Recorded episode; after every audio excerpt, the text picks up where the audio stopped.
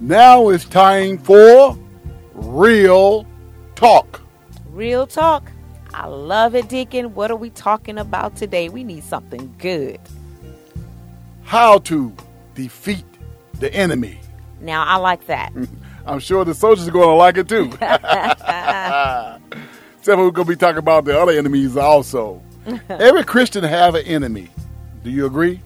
I agree. Although unseen by the natural eye, the adversary is not an imaginary nor a mythological character. We're talking about Satan here. Satan, the devil, is a real person, believe it or not. A spiritual being with intellects whose goal and ambition is to steal, kill, and destroy. Check out John 10:10. Around the clock, the enemy is on the prowl. Yes, he is. Seeking to cause mayhem and destruction to all believers and the work of Jesus Christ throughout the world. Are you listening? With military-like strategy and ruthless hostility, the devil aggressively searches for weakness in our faith and our spiritual life. He does it every single day. Yes, and he's hoping to devour us. He uses deception, temptation, and even oppression. He is the personification of all that is evil and the author of every despicable work. Regardless of whether you realize it, Satan has targeted you as a victim. For sure, yes. He knows your name and address, believe it or not. Mm-hmm.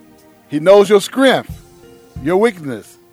Somewhere in the shadow, he and his forces lurks, waiting, planning for the moment that they will strike when you are cut off guard. He desperately hopes that you will, as many Christians, remain ignorant of his reality so that you will be blamed as his assault on somebody or something else. That's it. We always looking for the blame, you know. The finger. And he's sitting back laughing like, oh. Got another sucker. Uh-huh. So his method of operation is always undercover. Subtly, he manipulates hindering circumstances and inspires evil thoughts or temptations, disguising his activities behind the shroud of people or things. Clever, huh? He will always seek to divert attention and blame for his actions upon others. But make no mistake now, he is the real enemy. Yes, he is. It's not your husband. Nope. Not your wife. Not your employer. Nope. Not the government or your Christian brother. But you know, the good news is that although the devil is described like a roaring lion, in reality, he has no actual authority over believers. That's right. He is not a lion, but roars like a lion, will bluff his victims into fear and intimidation. Mm-hmm.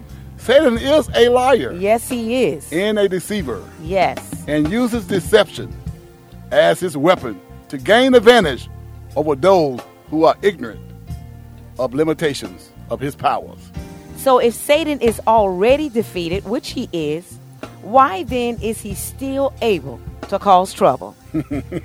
Because even though Christ broke Satan's legal power, the Lord has left it up to us, you and I, yes, to enforce the devil's defeated condition.